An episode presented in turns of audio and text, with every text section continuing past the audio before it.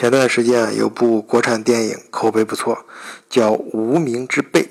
啊。这个人呢，都要讲究一个名号啊，尤其是那些不是科班出身的底层的边缘小人物，哎，都想有个正式的编制。还有啊，你看那个小三啊，他不管嘴上怎么说，可是心里啊，他都想要一个名分。啊，这小混混呀，不管他干的是什么勾当，但是他的他他的嘴里啊，那什么都是事业，都是买卖，哎，都要混出个江湖地位来。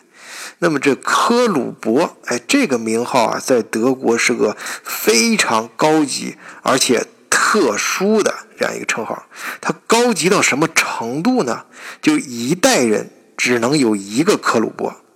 我跟你说个小细节啊，就是。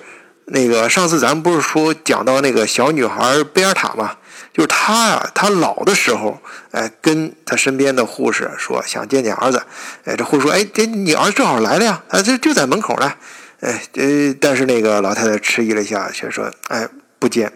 不想见他，啊，他呀，就是这门口这儿子呀，虽然是他亲生的，是亲生的老三儿子，但是他没有家族继承权，哎。不能继承克鲁伯这个姓氏，哎，他想见的，他在这个感觉身体不行的时候，他想见的是真正的克鲁伯，哎，他要见那个，呃，有克鲁伯称号的那个儿子。这个特殊啊，我们刚才说的特殊，特殊到什么地步呢？啊，你要知道，克鲁伯这个称号在德国乃至整个欧洲，或者说是这个世界上，哎，那几个领域里面。科鲁伯这个姓氏早就已经超越了一般家族的概念啊，人们甚至已经不单纯的把它看成一个姓氏啊。那么在历代科鲁伯当中，如果你不姓科鲁伯啊，就是你不是生下来是科鲁伯这家人，那怎么办呢？你怎么样成为一个科鲁伯呢？哎，这个呀就要取决于这科鲁伯家族是如何定义。他们自己家族的人，换一个视角，也许世界大不一样。以德国视角，晚醉为你评说天下事。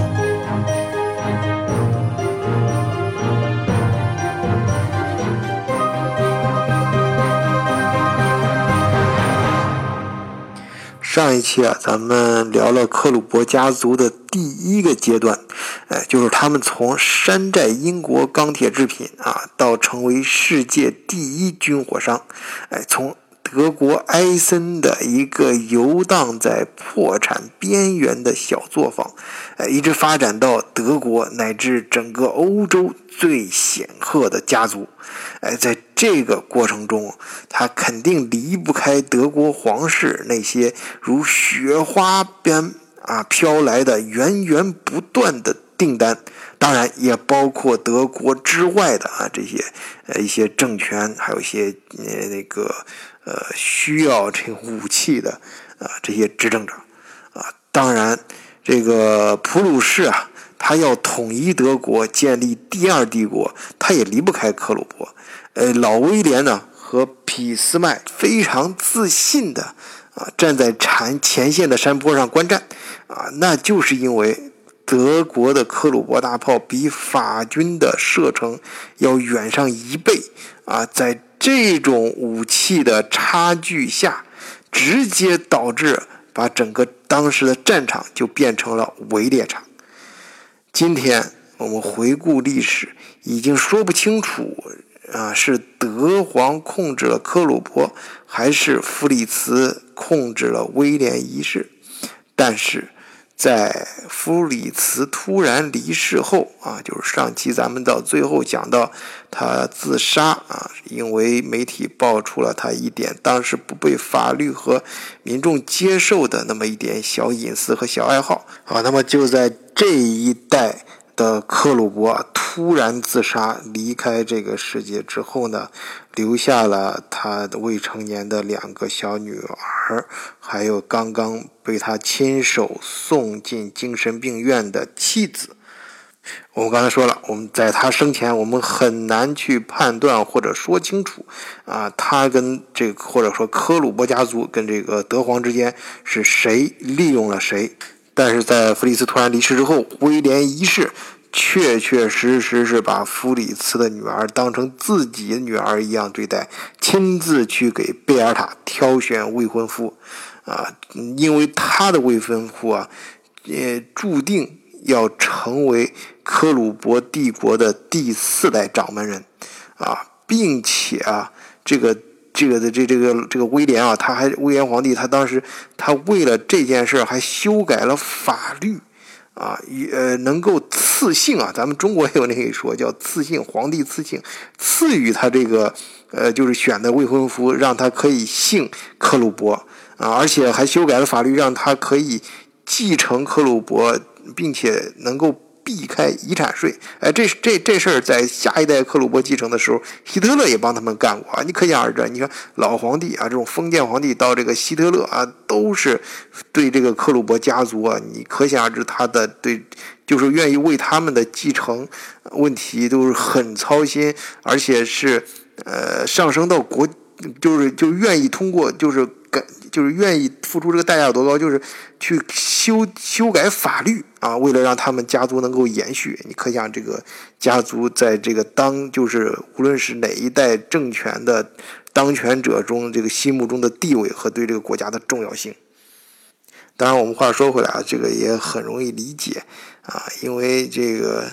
呃，或者说我们也有很多人啊，在看这种历史问题的时候，其实跟这种，呃，政治走得比较近，都喜欢用一些阴谋论的想法去想，啊，其实这也不难理解啊，就是我们认为可，就是或者换换个角度讲吧，就或者是说威廉二世，呃，他尽心尽力的给克鲁伯家族帮他去处理这件事呢，啊，真正的目的就是害怕这个国之利器落入落入他人之手。啊，要必须把这个克鲁伯这个姓氏啊，牢牢的掌控在他自己的权力视野当中。啊，这个被选定的这个克鲁伯的接班人呢，叫库，呃，那个古斯塔夫。啊，这个人啊，呃，还真是不负众望啊！不仅延续了克鲁伯家族的这个姓氏和事业，还尽心尽力的把克鲁伯的军火生意啊做到令人发指的地步。我这段时间，在看这个克鲁伯家族的历史，是感觉非常精彩啊！这个确实充满着各种各样的这种较量。啊，这种之间的这种斗争啊，就像克鲁伯家族在商场上，首先跟他的竞争对手之间，然后跟他这个皇室啊，跟各个政权，就是他的顾客之间，以及这个克鲁伯家族内部啊，他们之间不同的这些，呃，怎么说呢？说到这儿，我突然想起另外一个词儿，叫意志进行较量，就是这个词儿啊，是怎么从哪儿说呢？呃，就是你你我们在那个各个版本的故事里面，往往会看到高手过招，哎，高手对决这种场面，啊，就非常兴奋，啊，就觉得就很有看点，啊，就是一般为什么？因为这个高手过招的时候啊，往往具体的招式啊，往往都不重要了，啊，呃，这个正正因为。这这个这这很多的招式啊，这是双方啊基本上都会啊，只是说就是各有短长，啊总总归呢是旗鼓相当啊，这个技术层面，要不然他也谈不上什么比试和对决了，那就是直接一方把另外一方拍死就完了啊。呃，那么呃，如果有人说啊，他们这种这种就是对决的时候，他们比的是策略啊，或者是这个战术和。战略的结合啊，看谁的系统的自洽性更好啊，运作的更好啊。不过，嗯，我这个呃，就是嗯，我在前面节目里面也谈到过，我说的不是很清楚，但我总是忘不掉啊。有一件事儿，就是十几年前啊，我在那个中关村的时候，有一个老销售，就是我们在一块儿。等公交车的时候，他给他，反正当时我现在就闭上眼睛回想那个场景还很清楚。哎，我都不知道为什么，就是想这件事想很清这个场景，就是他在那一边等着，我们在那冬天啊冷飕飕的，哎，这哥们儿就是等公交车在那儿就在那抽着烟，一边吐着烟圈儿啊，就那种北京老炮儿那种感觉啊，就是吐着烟圈儿，然后呃，跟我就是在那儿，在在在在那儿就是扯吧。然后他他他他不，他不知道说什么，就就说到这儿了。就是，哎，你知道吧？就是，呃，这个高手过招啊，最终啊，他们的较量是什么的较量？是。意志力的较量，哎，就是刚才我说的那个，看各个那个电视电视或者这个影视什么作品里面，这个高手对决的时候啊，究竟他们较量的是什么啊？肯定不是战术啊，大家都知道啊，肯定至少也是战略层面啊，或者是那个啊战呃战战术跟战略的这种结合啊，就就当然我到后面就可能这样人，可能我个人比较喜欢科幻小说，我觉得是系统啊，是那种系统的自自洽性，谁的自洽性更好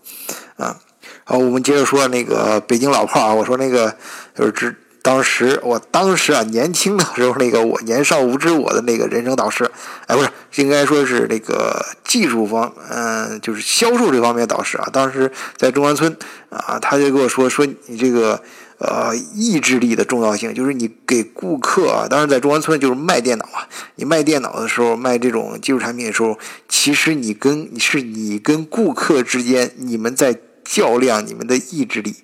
啊，你必须啊，把你的意志力，就是你跟他介绍什么东西的时候，你的意志力要非常的坚信自己的东西，你的意志力要足够强，强到什么呢？能够扭曲顾客原始的啊对你这个产品的想法啊，从而改变他的想法啊，让他买你的东西。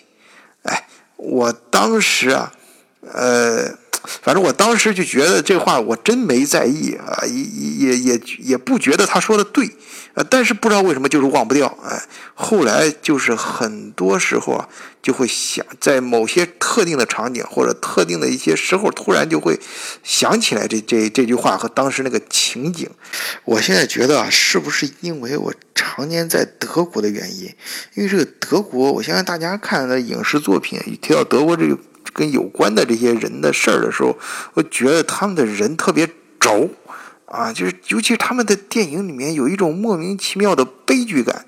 呃，其实我突然回想，咱们中国啊这两年演的一些电视剧和影视作品。也也也经常有这样人物，尤其是一些大人物，好像都有都有都带点这个劲儿，啊，就是好像是一直在自己跟自己怎么较劲儿，啊，就是我一定要无论怎样把他培养成人，啊，打是亲骂是爱，无论怎样都要让你承认我啊，啊，或者是什么什么，反正是，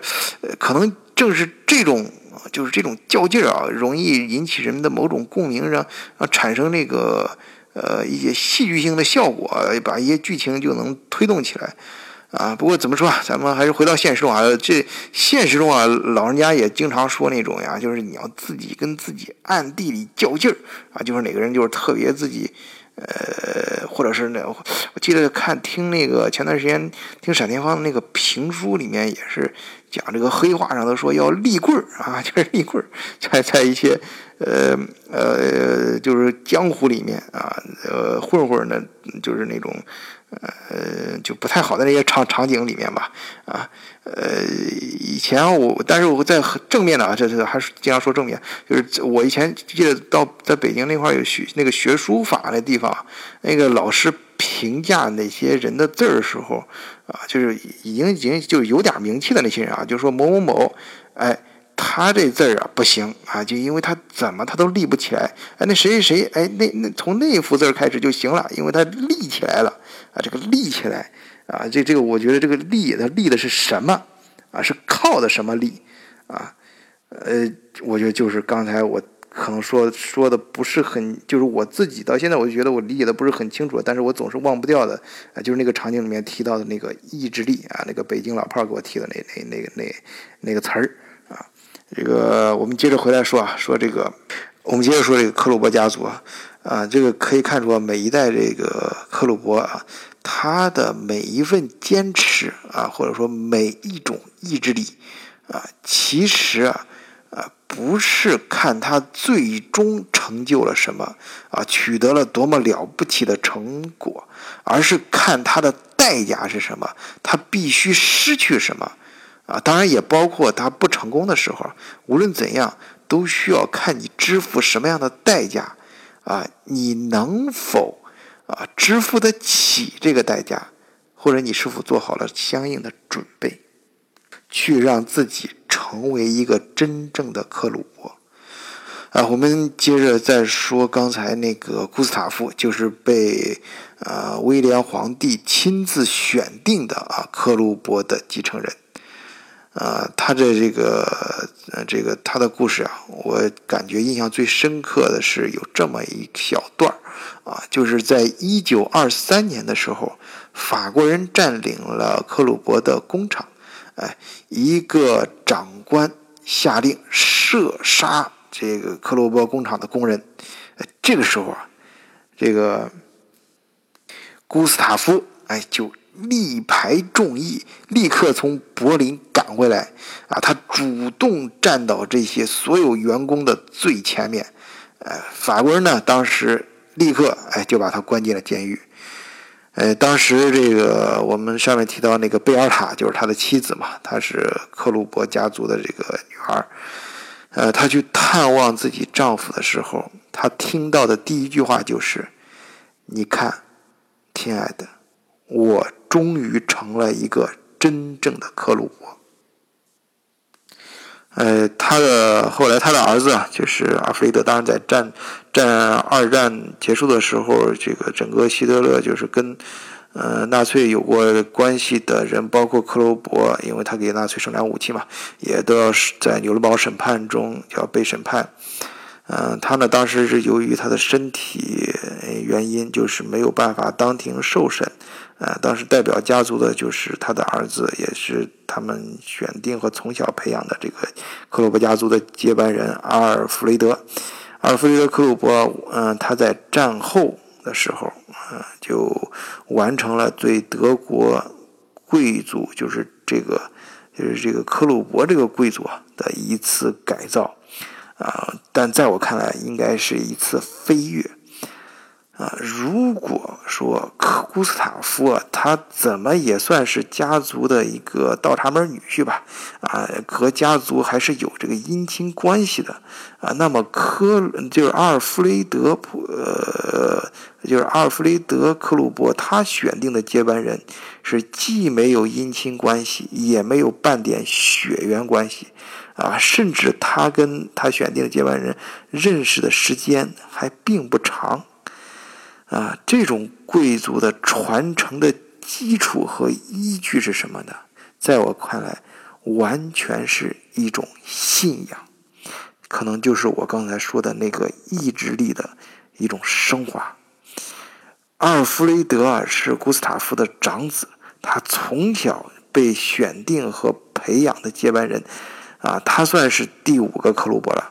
但是。啊，大家一定想啊，这个二战的时候，他，呃，因为他他这个第五克虏伯这个身份是在二战的时候确认的，那么在二战之后，他就就是说他在二战之中是肯定是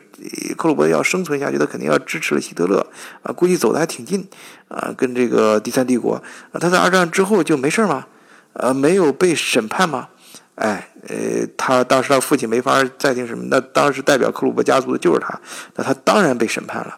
呃，而且他在二战中确实也支持了希特勒，跟第四帝国走的确实也挺近，而且审判之后他也被判入狱，啊，这一判就是十几年的大牢，但是，哎，没过两年就被这盟军呢给放出来了，为什么？因为在二战中。克鲁伯虽然是帮助了德国，啊，但是那个时候是德国是这个盟军的敌人，但是战后可就不一样了。随着冷战的铁幕拉下来之后，他们反而需要克鲁伯的名气和武器，啊，不管是虚的还是实的，克鲁伯跟他们。德国跟他们当时的就是克鲁伯所在那个德国，那半拉德国，跟他们盟军已经是在同一个战壕里了。德国需要被重新武装，克鲁伯就此死灰复燃。也正是因为看透了这一点啊。这阿尔弗雷德在监狱里，虽然闲着没事被关起来了，但是可没少琢磨事儿。他把这一点还真是给琢磨透了，啊，所以啊，在监狱的时候，他当时他的弟弟啊，就给这也是，呃，很很有学问嘛。毕竟克鲁伯家族从小，嗯，这个受到的知识整，呃，跟这个各种方面的培养还是挺到位的啊。人家是很不错的，就是至至少技术方面是很成熟的一个律师，啊，就给他说怎么能够避开这个把家产给保住。哎，不要让盟军给夺走，然后是咱们可以就是不承认那个法律，就是希特勒为他们制定的这个以呃专门为他们制定的，嗯，能够避开遗产税这个法律，这样的话就是可以兄弟之间平摊这些财产，把起码可以保住大部分家族财产，然后把他们再变卖掉，哎，就是大家呃后代起码有钱嘛，手上能留点钱，但是他不同意，这个阿尔弗雷德不同意，他。可是把这事儿给想明白了，而且在他出狱之后，他也完全啊拒绝啊这个就是几乎当时所有当时周围人，而且都是比较理智的这些人啊，向他建议，克鲁伯现在战后已经不行了啊，把他趁着还有价值的时候把它拆分掉、拆分卖掉啊，就是卖掉，这样的话就是大家至少还能呃落不少钱，再拿着钱可以再干其他事儿嘛。但是他可想明白了，就是为什么本来判他十几年坐十几年大牢的，结果没关两年就把他放出来了？为什么？他把这事想明白，是大家把他放出来，不是让他就是说是去把工厂卖掉，反而是想重新让他生产武器。他所以他也抓住了这一点，看透了这一点之后，他从监狱里出来之后，力排众议。不仅没有缩小啊克鲁伯原来的这财产，反而扩大了投资和生产，啊，让克鲁伯再现辉煌啊！一定要成为行业的第一，或者恢复到行业第一的地位。当然啊，他这个想法，什么扩大生产呀，或者再造辉煌啊，这种大词儿扔出去之后，那背后下一步怎么办？他都需要钱呐，花钱呐，啊，最终。他选定的这个接班人贝茨，在他的运作下，啊，他们成立了克鲁伯基金会。哎，怎么就去解决这个钱的问题啊？就是成立克鲁伯基金会呢？这个基金会可以百分之百的持股克鲁伯公司，啊，呃，收这个基金会这个很很很像我前面介绍过的那个博士基金会啊，他把这个呃收呃就是这。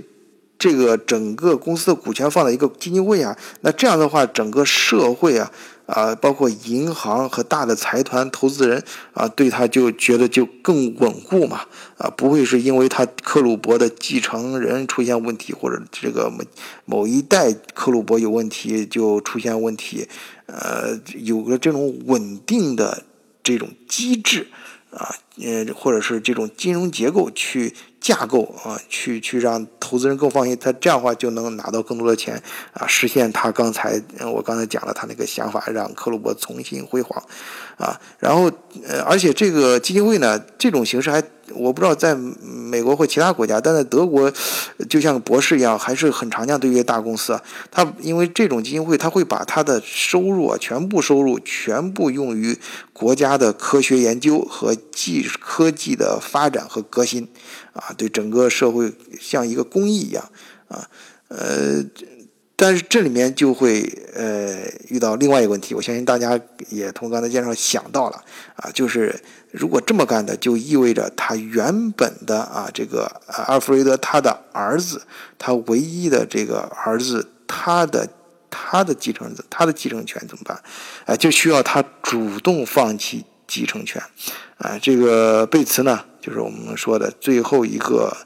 被媒体认为是克鲁伯的人啊，他劝说，呃，或者说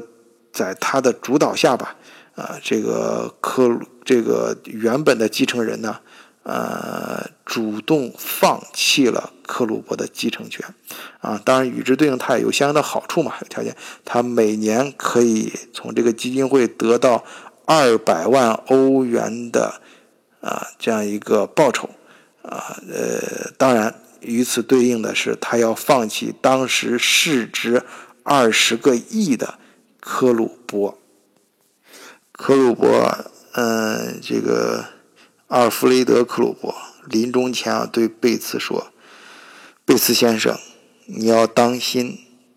这个使命就是让他当基金会啊克鲁伯基金会的主席，这个使命，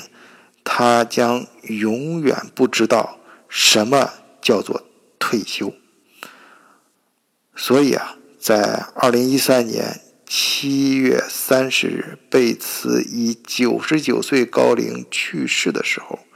才被公认为是最后一个科鲁伯离世。贝茨已死，世间再无克鲁伯。